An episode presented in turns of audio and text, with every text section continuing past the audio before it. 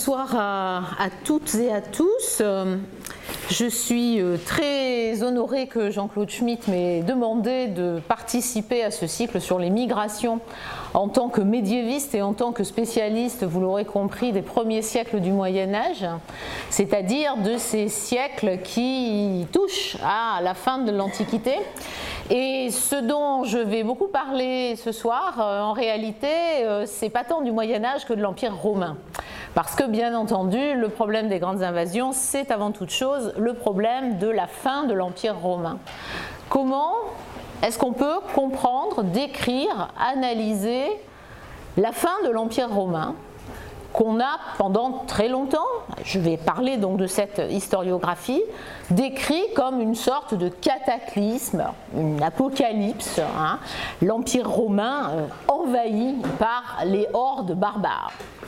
Alors cette idée, elle est déjà elle se manifeste déjà dans les cartes dont Jean-Claude parlait euh, tout à l'heure, qui juxtaposent, très couramment on le, on le voit, un moment où l'Empire romain est, disons, en paix, je triche un peu, hein, parce que la paix romaine, c'est pas le 4 siècle, mais enfin bon, disons que dans un manuel, ça c'est un Larousse des années, on va dire, 70, hein, donc c'est pas quand même si vieux.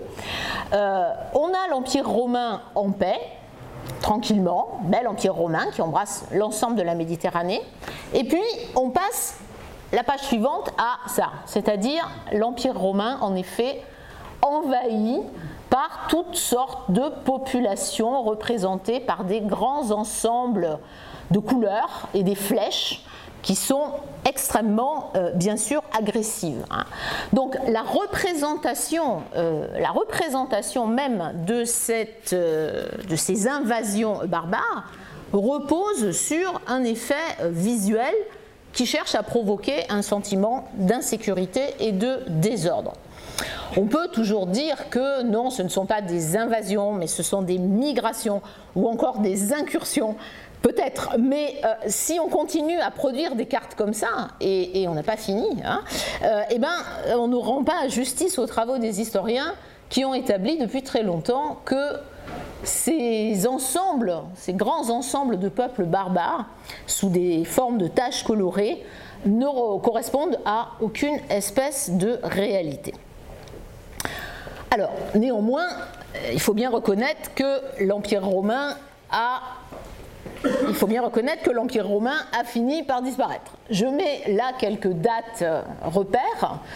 Euh, en gros, ça se passe dans le courant du 4e, entre la fin du 4e et la fin du 5e siècle.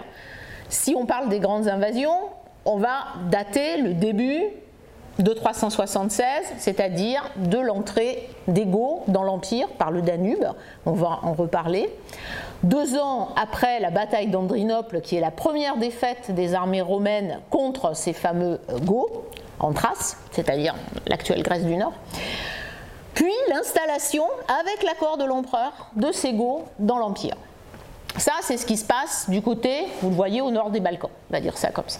Et puis il y a ce qui se passe à partir du début du 5e siècle sur le Rhin avec le passage toujours plus fréquent de groupes de barbares du lieu où ils étaient confinés, c'est-à-dire au-delà de la frontière, dans l'Empire romain, d'abord en 407 et puis progressivement de plus en plus souvent. Le point euh, culminant euh, de, ces, invasions hein, étant euh, symbolisé par la mise à sac de Rome en 410 par l'ego du roi Alaric. En 476, c'est la fin de l'Empire romain d'Occident, c'est-à-dire la déposition du dernier empereur. Est-ce que entre 376 et 476, les barbares ont détruit l'Empire romain? Est-ce qu'on a disparition brutale ou transformation? Comment est-ce qu'on peut penser cette transformation? En fait, la, vraie question, c'est celle-là. Bien sûr qu'il y a quelque chose qui change, mais ça, c'est dans toute l'histoire. Il n'y a pas de siècle où la société ne change pas, hein, bien sûr. C'est jamais immobile. La question, c'est comment le penser, comment le raconter, comment l'expliquer? Alors des explications, il y en a toutes sortes, et il y en a depuis très longtemps. J'ai mis là quelques points de, repère. Le, point de départ historiographique, il se situe euh, très certainement euh, dans l'œuvre d'Edward Gibbon, un historien britannique, qui publie euh, en anglais entre 1776 et 1788 un ouvrage énorme, hein, euh, il y en a 13 volumes, euh, ça dépend des éditions, mais il peut y en avoir jusqu'à 13 volumes, qui sont très rapidement traduits en français. En fait, il a été traduit en français en, 1795, sous le titre Histoire de la décadence et de la chute de l'Empire romain. Et si je peux résumer euh, les 13 volumes en une phrase, ce qui est évidemment difficile, hein, je dirais que bah, pour Gibbon, on a la grande civilisation romaine qui disparaît au 5e siècle sous les coups des hordes barbares qui l'ont littéralement submergé, enclenchant non seulement une dissolution politique, la fin de l'Empire romain comme forme d'organisation politique, mais aussi, et peut-être surtout, la disparition d'un mode de vie. Hein. C'est le renversement du mode de vie des Romains.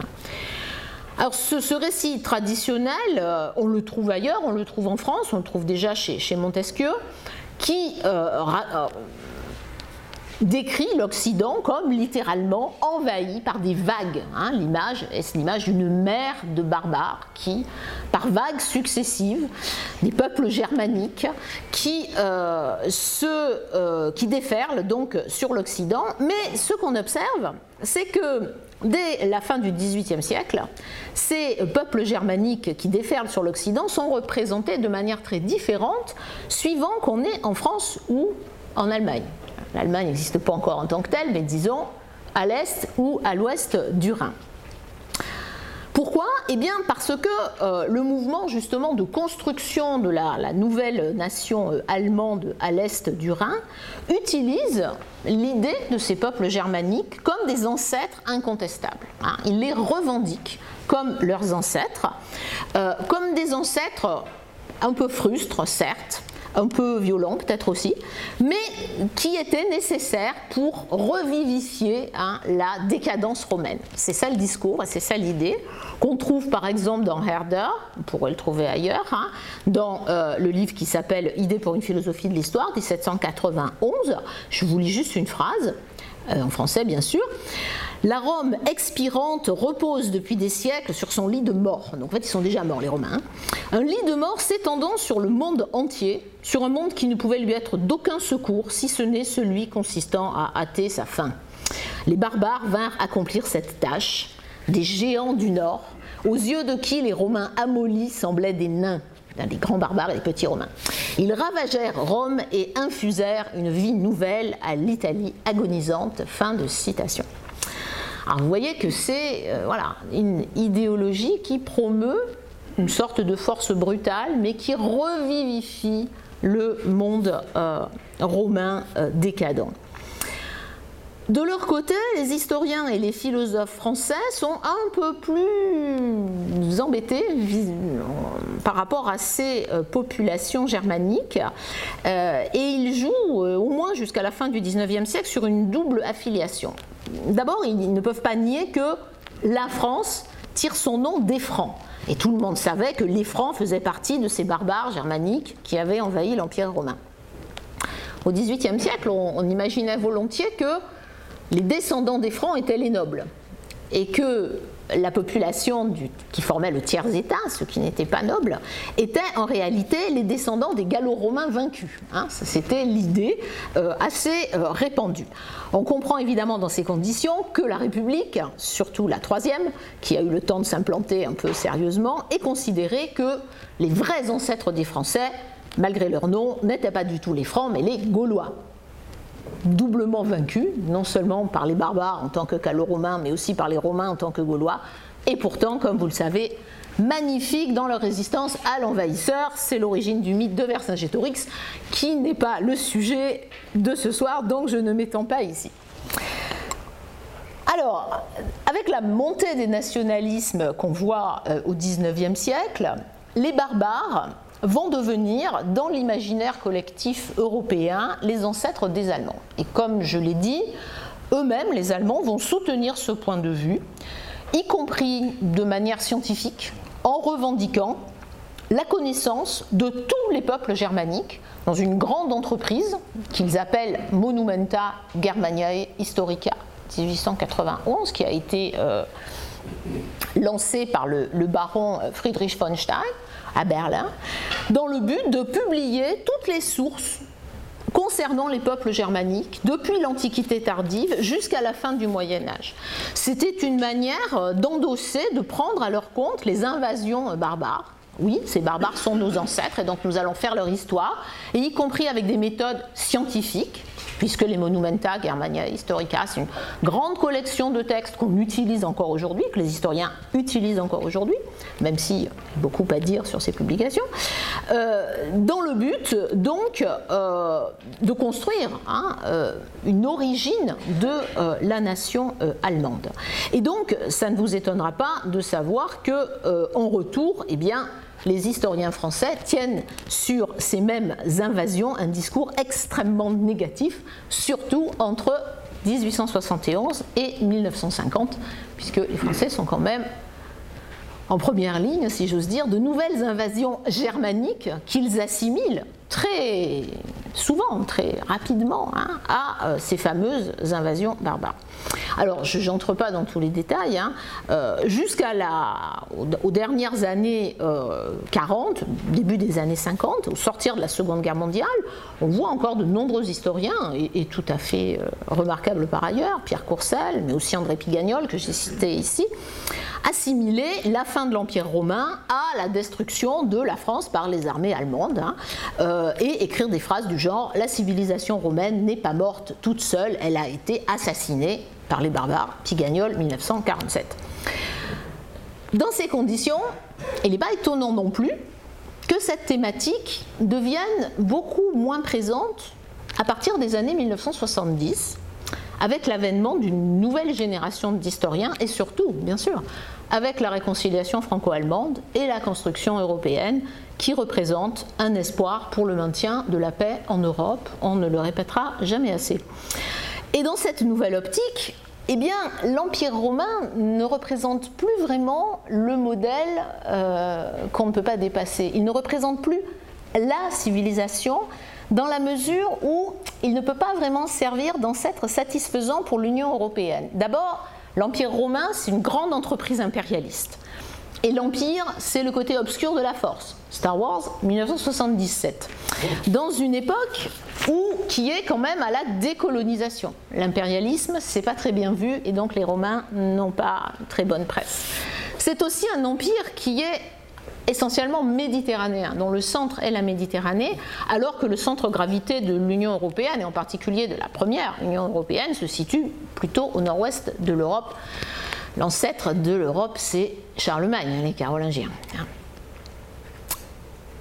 Et donc, il n'est pas tellement étonnant que les historiens, à la suite notamment de Peter Brown en 1971, euh, dans le monde de l'Antiquité euh, tardive, aient construit un nouveau modèle pour décrire la fin de l'Empire romain, en disant, en fait, nous devons renoncer à l'idée d'une rupture brutale et aux images des hordes barbares qui ont mis l'Empire à feu et à sang. Nous devons militer pour un nouveau concept. Non pas la rupture en 476, mais une vaste période de transformation qui commence avec le IIIe siècle et qui finit à la fin du VIe siècle. C'est-à-dire à cheval entre les périodes canoniques que nous considérons comme l'Antiquité et le Moyen Âge.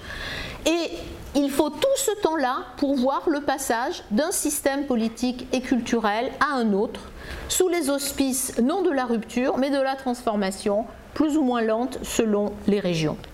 Du coup, ils appellent cette période l'Antiquité tardive, c'est pas encore le Moyen Âge, et elle devient non pas une période de déclin, mais un moment de révolution. Et cette révolution, elle est notamment religieuse, parce que ce que Peter Brown met sur le devant euh, de la scène, c'est l'expansion du christianisme et l'expansion de la latinité qui va avec, hors des frontières de l'ancien empire romain, un moment, dit-il, de grande richesse culturelle. Rome ne disparaît pas, mais continue à vivre en se métamorphosant, en adoptant une forme différente et qui n'est pas nécessairement inférieure à la forme précédente.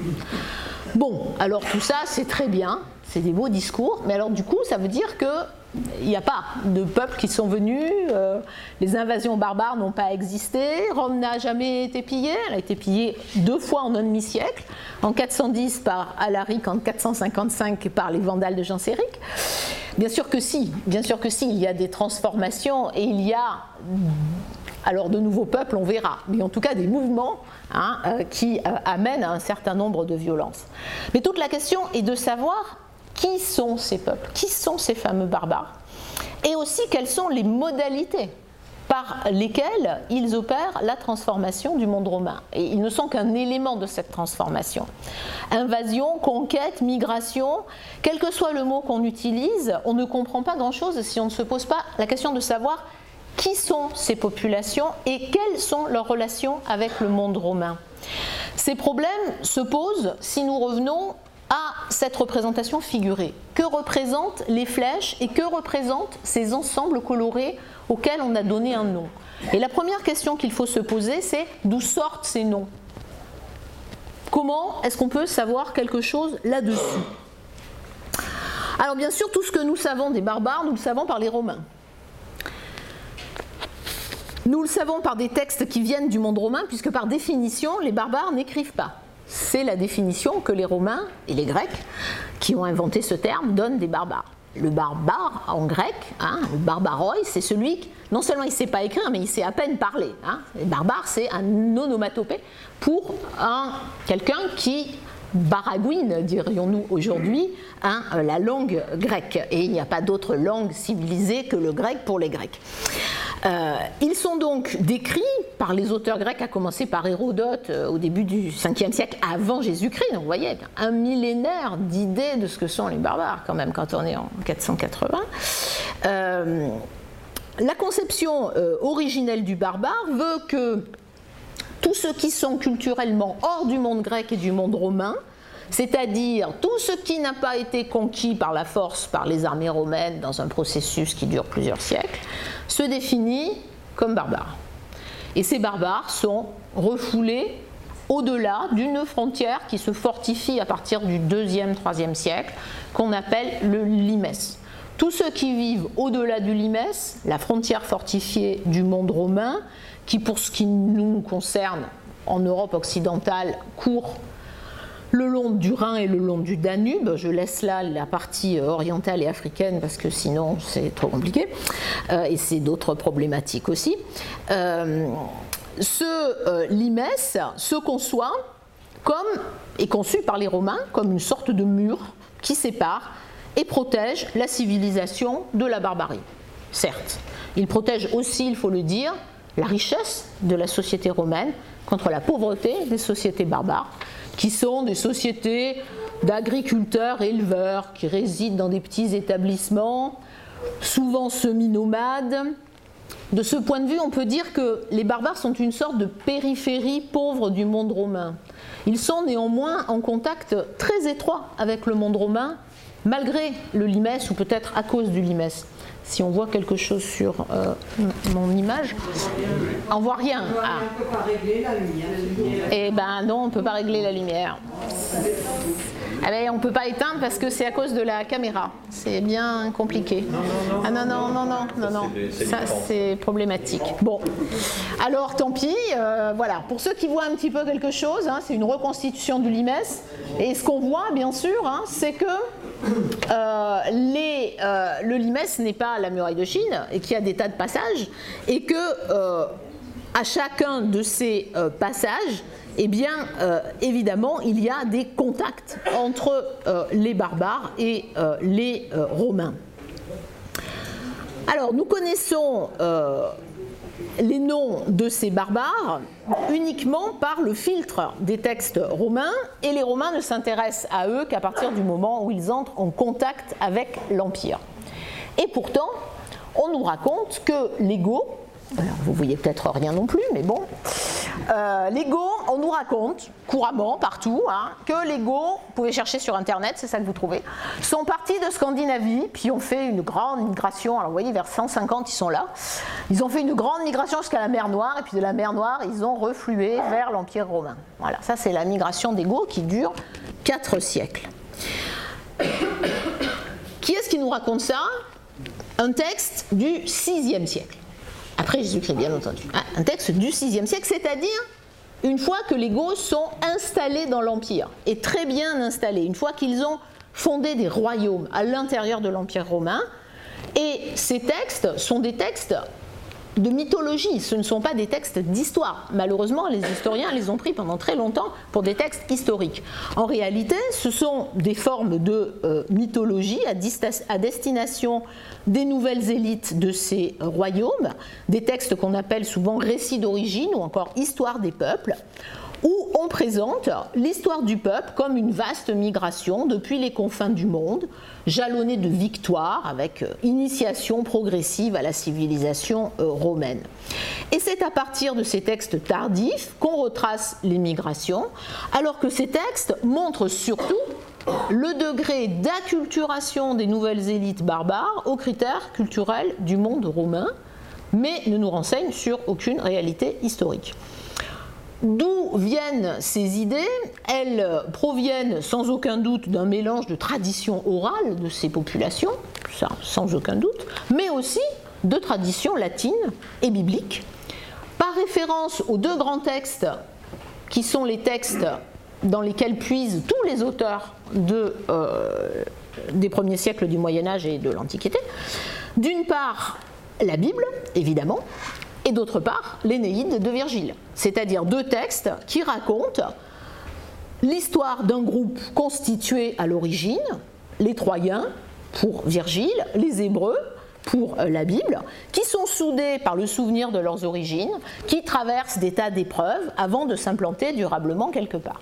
Alors j'insisterai quand même sur le fait que l'errance des Troyens et des Hébreux comme celle des Goths est considérée comme bénéfique par les Romains, qui euh, prétendaient, comme vous le savez sans doute, descendre des Troyens, hein, puisqu'ils pensaient que euh, Romulus était une ligne directe descendant d'aînés.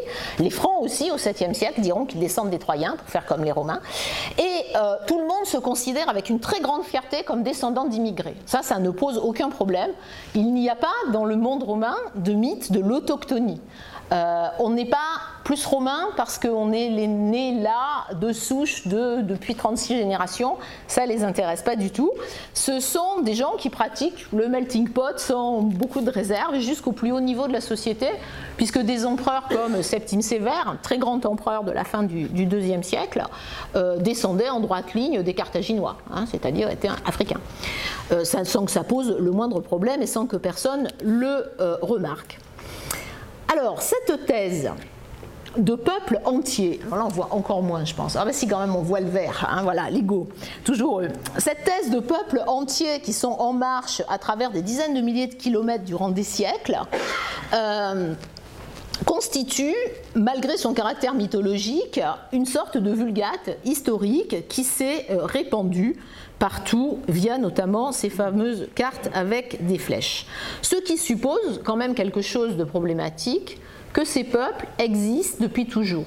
Ils existent de toute éternité, ils se définissent par une langue, une culture commune, et donc on doit pouvoir les retrouver, les traces de ces peuples. Hein. on doit pouvoir les retrouver en Scandinavie ou surtout là en Europe du Nord, ça actuellement c'est la Pologne.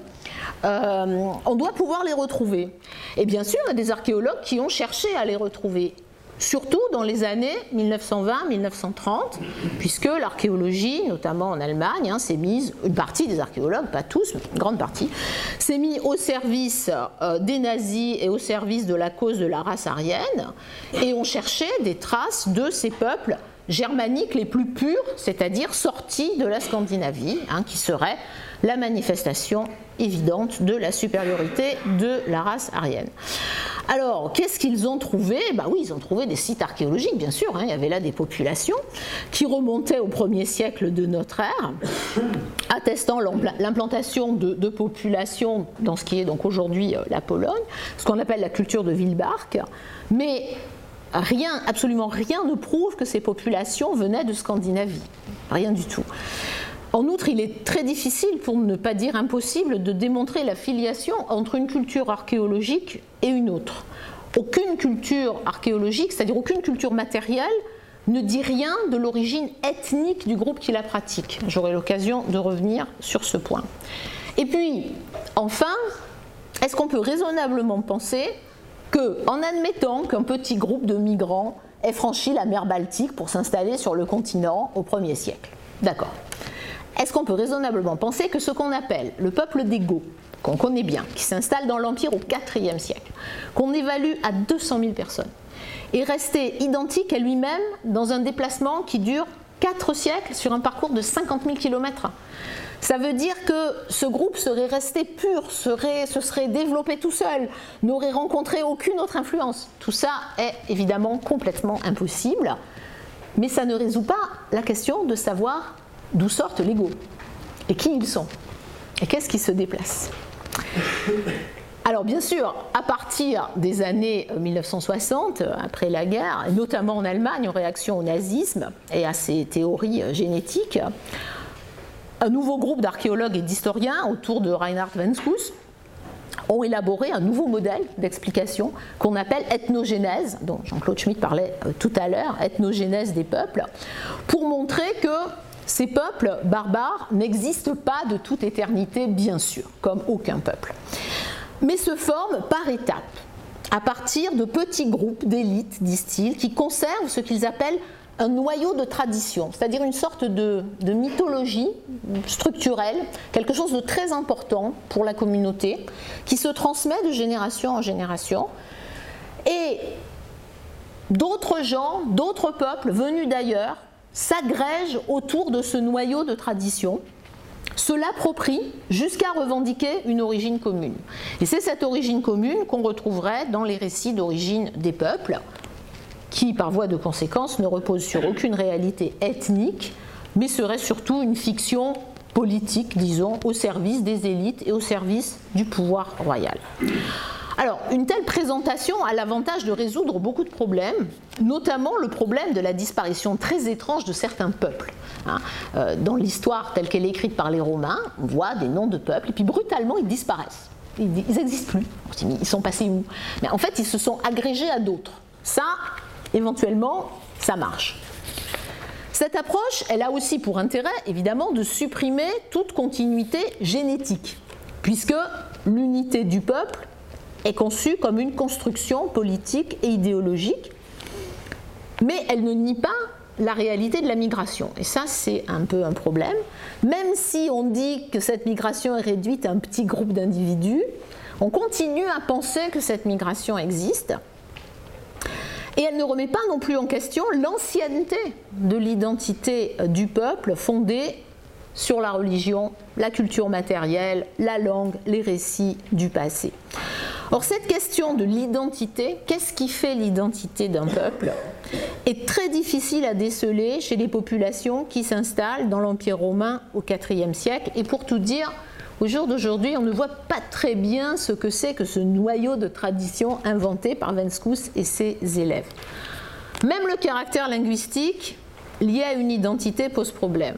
Parce qu'il est probable que la conscience de parler une langue commune ne va pas du tout de soi, dans la mesure où, là encore, c'est surtout la philologie du 19e siècle, les gens qui travaillaient sur l'origine des langues, qui a construit l'idée d'une langue germanique commune, qui serait le substrat d'une communauté culturelle et ethnique. Mais cette langue germanique commune, personne ne l'a jamais parlé. C'est une pure reconstruction des euh, philologues. Euh, Patrick Geary, dont on parlait euh, tout à l'heure, dit qu'il ne faut pas oublier que le, le mythe de la nation est tellement puissant qu'il se présente comme l'unité naturelle des sociétés humaines. Or, les dialectes et les langues sont unifiés ou éradiqués dans le processus de construction nationale. Et les Français sont bien placés pour le savoir, puisque dans le processus de construction de la nation française, on a éradiqué tous les patois, hein, euh, jusqu'aux dernières langues euh, qui pouvaient euh, exister, hein, d'où les revendications des Basques, des Corses, des Bretons, que sais-je encore. Bon, donc ça, c'est pas quelque chose qui vient avant, c'est quelque chose qui vient pendant la construction, voire qui vient après l'unité de la langue. Ce n'est pas quelque chose qui est donné a priori. Et euh, il est certain qu'au sein de ce qu'on appelle ce fameux peuple d'Ego, pour parler toujours de lui, on ne parlait pas la même langue, mais des tas de langues différentes et appartenant même à des groupes linguistiques différents. Alors, s'il n'y a pas de culture matérielle commune, s'il n'y a pas de religion commune attestée et s'il n'y a pas de langue commune, tout ça c'est bien mince pour faire un peuple structuré. Mais alors, d'où sortent-ils? Eh bien, aussi curieux que ça puisse paraître, la réponse est qu'ils sortent de chez les Romains. C'est-à-dire que les Romains les ont en quelque sorte inventés, fabriqués. Les historiens en sont venus à considérer que ce sont les Romains qui ont fabriqué les barbares. Alors vous allez me dire, mais ces gens en face, ils existent bien de l'autre côté du Limès, nous sommes bien d'accord. Oui, oui, ils existent. Mais ils n'existent pas nécessairement en tant que peuple, c'est-à-dire en tant que groupe homogène reposant sur une identité culturelle affirmée, revendiquée, avant d'entrer en contact avec les Romains. C'est-à-dire que c'est l'interaction entre le monde romain et ce monde barbare qui crée les peuples barbares et qui crée les identités. Alors le débat reste ouvert sur la part qu'il faut accorder aux éléments internes hein, dans la structuration de ces identités. En revanche, tout le monde est d'accord maintenant sur le rôle décisif joué par la rencontre avec le monde euh, romain. Je vais prendre là un exemple qui n'est pas l'exemple des. Alors là, je pense qu'on voit rien du tout. Ouais, parce que alors noir sur gris, bon. Alors je vais vous raconter. Euh, je vais prendre l'exemple de ce qui se passe à la frontière euh, nord-est du monde romain, donc le Limès sur le Rhin, ici. Là, vous avez en vert, et vous ne le voyez pas, tout un tas de peuples dont les noms ne vous disent rien du tout. Les Chamaves, les Bructères, les Teuctinques, me semble-t-il, euh, les Saliens, etc., etc. Tous ces peuples, nous les connaissons par les écrits des Romains jusqu'au IIIe siècle. Et puis, brutalement, cette multitude de petits groupes ethniques disparaissent. Bien entendu, les noms sont les noms donnés aussi par les Romains. Nous ne pouvons pas savoir comment ces gens s'appelaient eux-mêmes. Ça, on n'a pas de source pour ça. Brutalement, on ne parle plus de ces peuples-là, ils disparaissent. Et à la place, qu'est-ce qu'on voit? On voit apparaître le peuple des Francs. Les Francs, c'est en fait le conglomérat, on va dire, de toutes ces populations, chattes, sicambres, bructères, chamaves, que les Romains ont amené, d'une certaine manière, à se fédérer et qu'ils appellent désormais les Francs. Et c'est la raison pour laquelle aujourd'hui on lit souvent sous la plume des historiens que les Francs sont une invention des Romains, ce qui est assez intéressant. Sur les frontières, les Romains ont créé ces peuples germaniques, non pas qu'ils n'existaient pas, non pas qu'ils n'aient pas été capables d'établir eux-mêmes des communautés, mais ils l'ont fait par interaction avec le monde romain et en quelque sorte à l'ombre du monde romain. Alors vous allez me dire, mais à quoi ça servait euh, aux Romains euh, de dénommer les peuples comme ça et de les pousser éventuellement à se fédérer? Ça leur servait à avoir des interlocuteurs crédibles toute la diplomatie romaine consistait à créer des groupes de barbares en fonction de ses besoins. Elle considérait les uns comme des alliés, les autres comme des ennemis. Toujours à cette frontière, l'exemple le plus flagrant, le plus flagrant pardon, est l'exemple des Francs et des Alamans. Les Francs, qui sont ici, tous ceux qui sont en vert et que vous ne voyez pas, sont des alliés des Romains même quand ils sont de l'autre côté du Limès. Ils sont des alliés des Romains, ce sont des peuples fédérés, ils ont passé des contrats, ils ne sont pas très agressifs, on peut les utiliser comme mercenaires, tout va bien. Ceux-là, en revanche, que les Romains appellent les Alamans, ce sont des ennemis. Avec ceux-là, on ne peut pas négocier, ils sont euh, ingérables, etc. Quelle était vraiment la différence entre les Francs et les Alamans? C'est pas très clair. Hein. Est-ce qu'ils étaient si différents à l'origine? Non, mais cette différence a été je dirais, exacerbé par la différence de relations qu'ils euh, entretenaient avec le monde romain. Donc d'une certaine manière, ces populations barbares de l'autre côté du Limès étaient, sinon sous le contrôle, du moins dans l'ombre de euh, l'Empire romain. Alors, vous me direz, ils, sont bien, ils ont bien fini par entrer quand même dans l'Empire romain. On ne peut pas dire qu'il n'y a pas de population qui soit entrée dans l'Empire, et certains sont entrés quand même par la violence, et puis à la fin, ils ont quand même pris le pouvoir à l'intérieur de l'Empire. Il y a bien des textes qui racontent ça, mais il y a quand même aussi des preuves archéologiques. Revenons à l'archéologie. Si on fouille des tombes du 5e siècle, on va bien trouver une différence entre des tombes romaines et des tombes barbares, parce qu'ils ne sont pas enterrés de la même façon. Alors ici se pose la question de l'adéquation entre culture matérielle et identité ethnique. En clair, à quoi reconnaît-on un barbare qui est entré dans l'Empire romain? On va répondre à sa culture matérielle. Par exemple, aux armes qu'il va emmener dans sa tombe. Voilà un armement franc typique, aucun roman n'est enterré avec ça.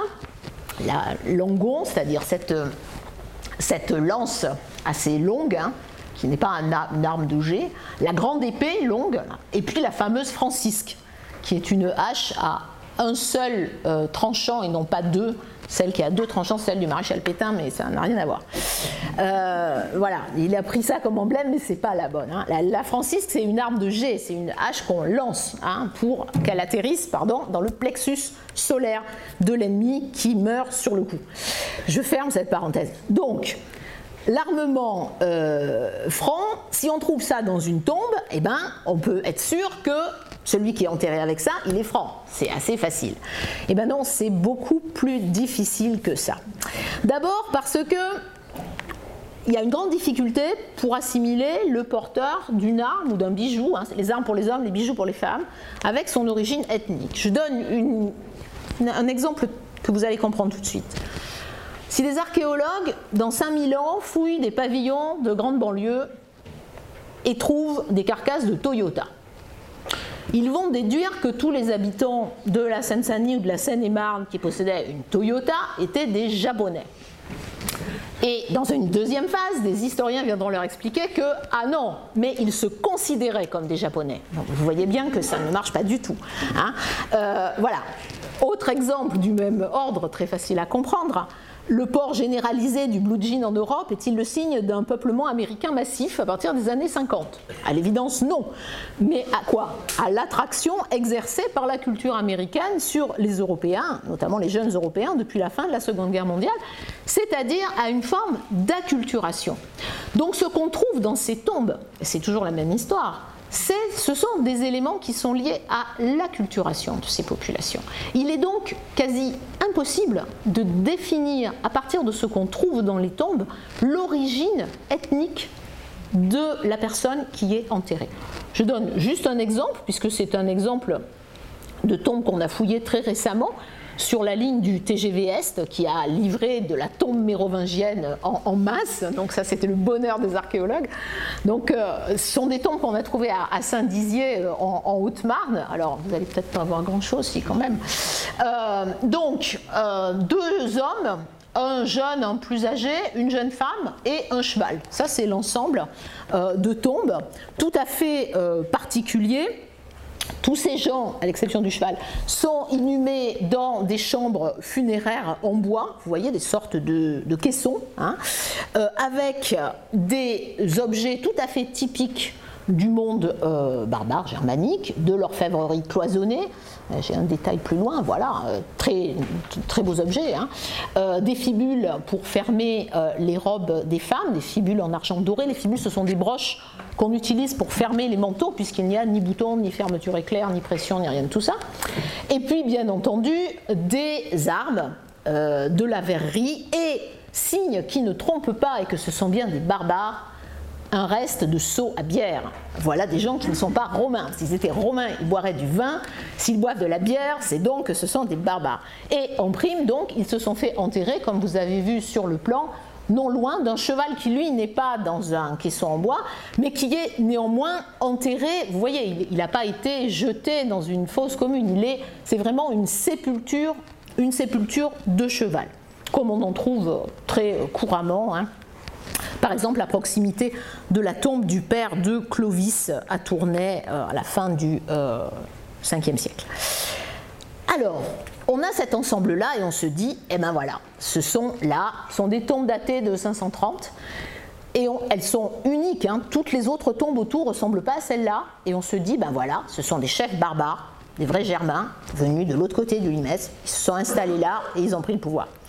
Ce qui est sûr, c'est que ils revendiquent cette identité. Ça, ça ne fait pas de doute.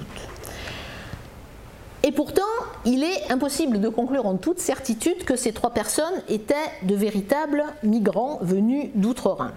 Pourquoi? Parce que, en réalité, aucun des éléments présents dans ces tombes ne remonte à une culture matérielle franque antérieure à la fin du 5e siècle.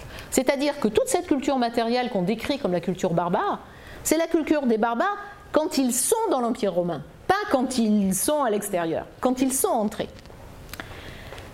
Ils correspondent plutôt, je dirais, à une mode en matière d'inhumation funéraire, une mode qui s'est répandue, c'est vrai, avec la prise du pouvoir de Clovis, et qui a été adoptée par toutes les élites. Nous y voilà. Ce qu'on peut dire, c'est que ce groupe de tombes est un groupe de tombes de gens qui exerçaient un certain pouvoir. Pourquoi on les appelle tombes de chefs Bon. Savoir si ces chefs étaient d'origine franque ou d'origine gallo-romaine est totalement impossible. Alors vous allez me dire, mais les gallo-romains, ils ne se font pas enterrer avec des chevaux. C'est vrai. Euh, mais si c'est une mode, si c'est surtout un signe de prestige, parce que tout le monde n'a pas des chevaux, hein, euh, un signe de distinction, eh bien, il est tout à fait possible que ces gens se soient fait enterrer dans les meilleures formes des inhumations mises à la mode, je dirais, euh, par Clovis et ses successeurs. Ce qui ne les empêche pas, par exemple, d'être chrétiens, puisqu'on a trouvé aussi dans la tombe de la jeune femme une bague en forme de croix, hein, qui peut laisser penser qu'ils étaient en plus euh, chrétiens et peut-être baptisés, alors catholiques, pas catholiques, là c'est plus compliqué de, le dire.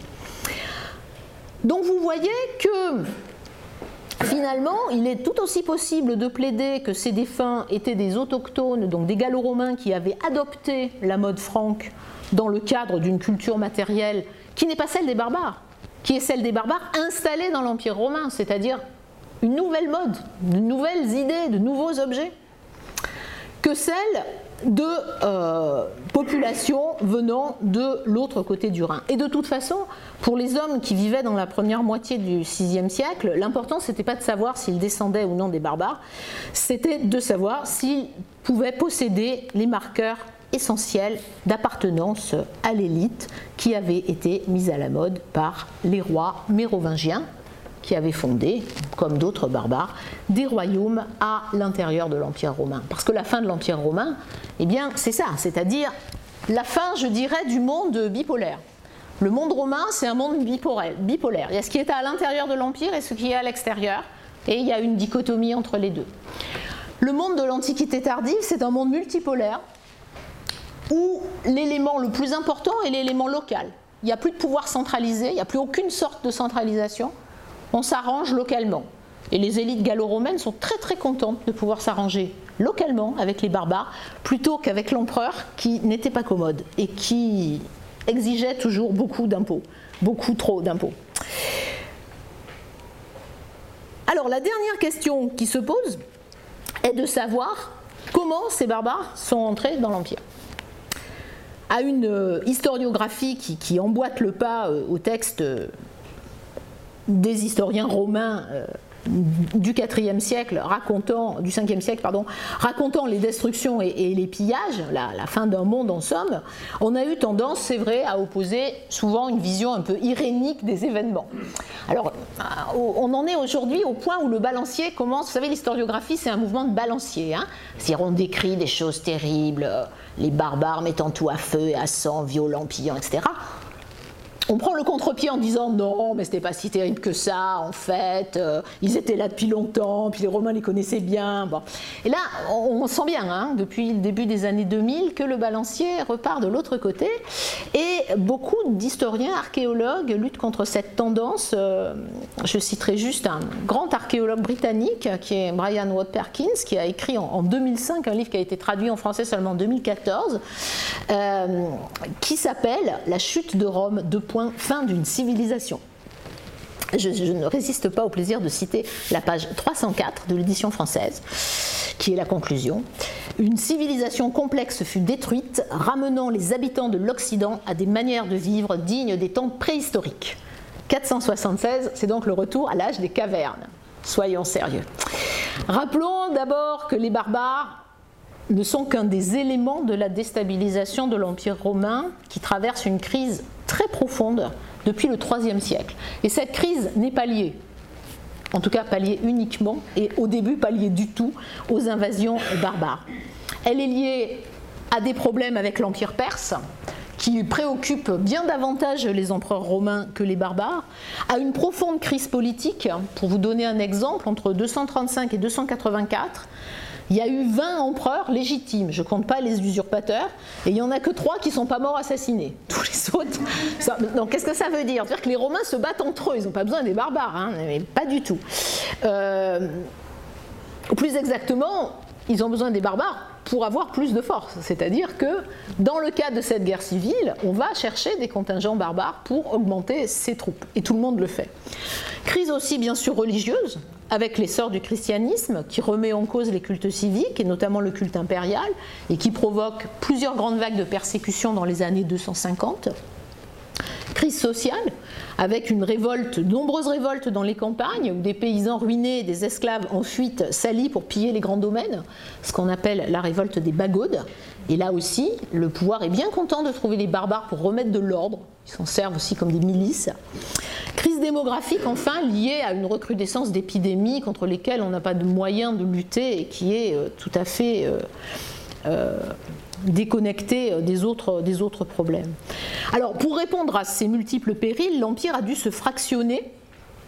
C'est ce que montre la limite. Hein. On a créé un empire d'Orient et un empire d'Occident, parce que c'était plus possible de contrôler euh, l'ensemble. Mais il s'est aussi militarisé et il a augmenté comme jamais la pression fiscale. Dans ce système, les barbares ne sont pas un problème, ils sont plutôt une solution. Ils fournissent des contingents, ils gardent la frontière. Quand des régions sont dévastées par l'épidémie, qu'il n'y a plus personne pour cultiver la terre, on installe, Rome, l'empereur romain, autorise l'installation de barbares pour euh, remettre en culture les terres désertées. On va dire que jusqu'à la fin du IVe siècle, l'introduction de populations extérieures dans l'Empire est un processus totalement contrôlé par le pouvoir impérial. Ceci dit, la menace barbare sur la frontière est aussi très largement instrumentalisée par les empereurs. Ils ont besoin de se présenter comme les défenseurs incontournables. Ils passent beaucoup de temps sur les frontières pour montrer leur capacité militaire et ils expliquent aussi à la population qu'il faut payer toujours plus d'impôts pour entretenir les fortifications et payer les euh, soldats. En un sens, tout le système impérial du IIIe siècle dépendait un peu de l'idée qu'on se faisait de cette menace barbare. Les Romains se définissaient en construisant un monde barbare comme un repoussoir. Il y a nous, la civilisation, et il y a eux de l'autre côté du limès qui sont épouvantables. Et en même temps, ça ne les empêchait nullement d'utiliser ces barbares quand ils en avaient besoin. Il n'empêche qu'une partie de ces barbares ont pénétré dans l'Empire de manière moins contrôlée à partir de la fin du IVe siècle, particulièrement les en raison de la déstabilisation de toute cette zone qui est devenue le cœur de l'empire des Huns, de l'empire d'Attila. Et Attila, c'est vrai qu'il ne traitait pas très bien les populations soumises.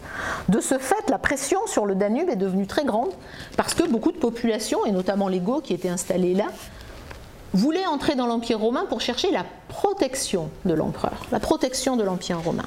C'est comme ça que les Goths, en 376, ont pénétré avec l'accord des Romains en Thrace, sur le Danube, ici,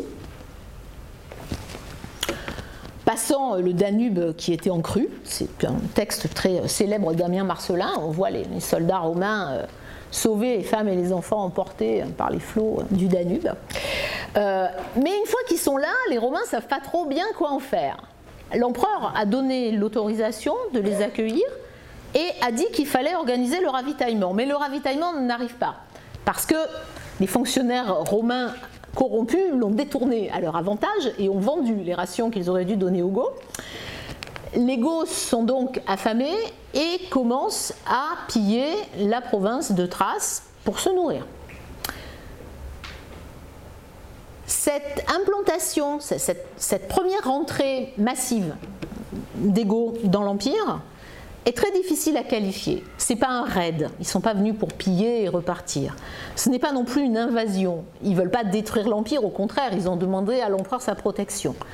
Ce n'est pas une conquête, ils ne veulent pas fonder un royaume autonome en territoire romain, et ce n'est pas non plus une colonisation, puisqu'ils ne disposent pas de terre où s'installer. C'est un groupe qu'on évalue à 150 000, 200 000 personnes, ça fait beaucoup de monde, euh, dont les hommes sont en armes, rejoint bientôt par d'autres contingents qui déstabilisent toute la région. L'empereur Valence va essayer euh, de euh, les ramener à la raison par une grande bataille, mais pour la première fois, l'Empire romain va perdre une bataille en race campagne contre des troupes barbares. Et l'empereur d'ailleurs lui-même est tué sur le champ de bataille de la bataille d'Andrinople dont je parlais au début, en août 378. Alors, j'entre pas dans tous les détails, hein, euh, c'est une histoire terrible parce que les Goths sont bloqués là, ils sont bloqués là, ils peuvent aller nulle part ailleurs, ils n'ont pas de moyens de se ravitailler, et c'est finalement l'empereur suivant, Théodose, en 382, qui passera un accord avec les Goths, leur autorisant, leur installation, leur donnant des terres, en échange de contingents de soldats qu'ils doivent donner à l'empereur romain. Donc ce qu'on voit dans cet épisode, c'est que la menace barbare existe, mais elle n'est pas si grande au sens où aucun barbare n'a les moyens de faire la conquête de l'Empire romain. Euh, cette menace est en grande partie une création politique, euh, une, création politique des Romains, et une fois que les Goths seront installés, ils vont vivre de contrat en contrat. Théodose passe un contrat avec eux, puis l'empereur suivant, et le contrat consiste toujours à dire vous êtes autorisé à, vous installer là en échange de soldats que vous fournissez à euh, l'empire romain. La plupart du temps, ces sont au début, ces sont encore unifiés sous le contrôle d'un chef, mais très rapidement, évidemment, ils se dispersent. Ah, et on a autant de petits groupes avec lesquels l'empereur doit négocier, et ça devient très compliqué. C'est un de ces petits groupes qui en 410, et je vais en finir par là, euh, va mettre Rome à sac. Et cette, ce sac de Rome de 410, représenté magnifiquement par le peintre Noël Sylvestre en 1890, vous voyez les barbares tout nus qui s'attaquent aux statues. Inutile de vous dire que ce n'était pas les statues qui les intéressaient, hein, euh, et qu'ils n'étaient pas tout nus non plus. Les Goths qui venaient de la mer Noire, où il fait froid. Euh, ce sac de Rome en 410 est emblématique hein, de la violence des barbares et de la destruction euh, de l'Empire romain. En fait, ce qu'il faut bien voir, c'est que Alaric, qui est à la tête d'une petite armée de Goths, c'est un chef de guerre. Il s'est mis au service de l'empereur, qui s'est engagé à les rémunérer. Il a passé un contrat, il a signé un contrat. L'empereur, qui s'appelle Honorius, s'est engagé à les rémunérer. Sauf que Honorius, n'a pas d'argent. Et donc, il ne les paye pas. Alors une fois, deux fois, la troisième fois, Alaric dit bon, ben, je vais me payer moi-même, et il met le siège devant Rome, qui est plus facile à euh, assiéger et, à piller aussi que Ravenne, où l'empereur est installé. Ce qu'il faut quand même noter, c'est que quand Alaric entre dans Rome, il n'a pas pris la ville d'assaut, parce qu'aucun barbare, aucune armée barbare n'est capable de venir à bout des fortifications romaines, ça n'existe pas. Euh, même pas Attila a réussi. Hein. Euh, comment il entre? Parce qu'on lui ouvre les portes. Qui lui ouvre les portes? Alors ça, c'est très mystérieux. Ce qui est sûr, c'est que quelques temps après, certaines grandes familles de l'aristocratie romaine ont été accusées de complicité avec euh, Alaric. on lui a ouvert les portes. Ensuite, la deuxième chose qu'il faut dire, c'est que Alaric choisit les endroits qu'il va piller. Et particulièrement, il ne pille pas les trésors des églises, parce qu'il est chrétien. Tous ces go, ils sont chrétiens. Hein. Euh, et il tient à protéger ce qu'il appelle le trésor de Saint-Pierre. Il dit, c'est un historien romain qui le dit, bien sûr, je mène une guerre contre les Romains, pas contre les saints apôtres. Et il reconnaît aussi que les églises chrétiennes sont des lieux d'asile pour tous ceux qui s'y sont réfugiés, qu'ils soient païens ou chrétiens. Du coup, le personnage le plus important, celui qui réussit à négocier avec Alaric, c'est pas l'empereur. L'empereur, il n'est pas là, il est à Ravenne. C'est pas non plus son représentant, c'est le pape. Et on voit bien ici la transformation dont parle Peter Brown. La grande révolution qui conduit à la sortie du monde antique, ce n'est pas l'arrivée des barbares, c'est le rôle toujours plus important du christianisme et de l'institution ecclésiale qui l'accompagne. Rome est en train de devenir le symbole non plus d'un empire qui est en perpétuelle guerre civile, déserté par les empereurs, mais le centre de la chrétienté, la ville du pape, le successeur de Saint-Pierre.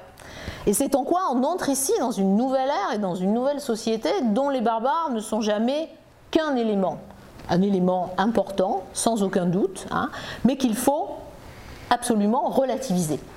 Voilà, donc euh, je m'en tiens là parce que j'ai déjà été extrêmement bavarde et je vous remercie pour votre attention.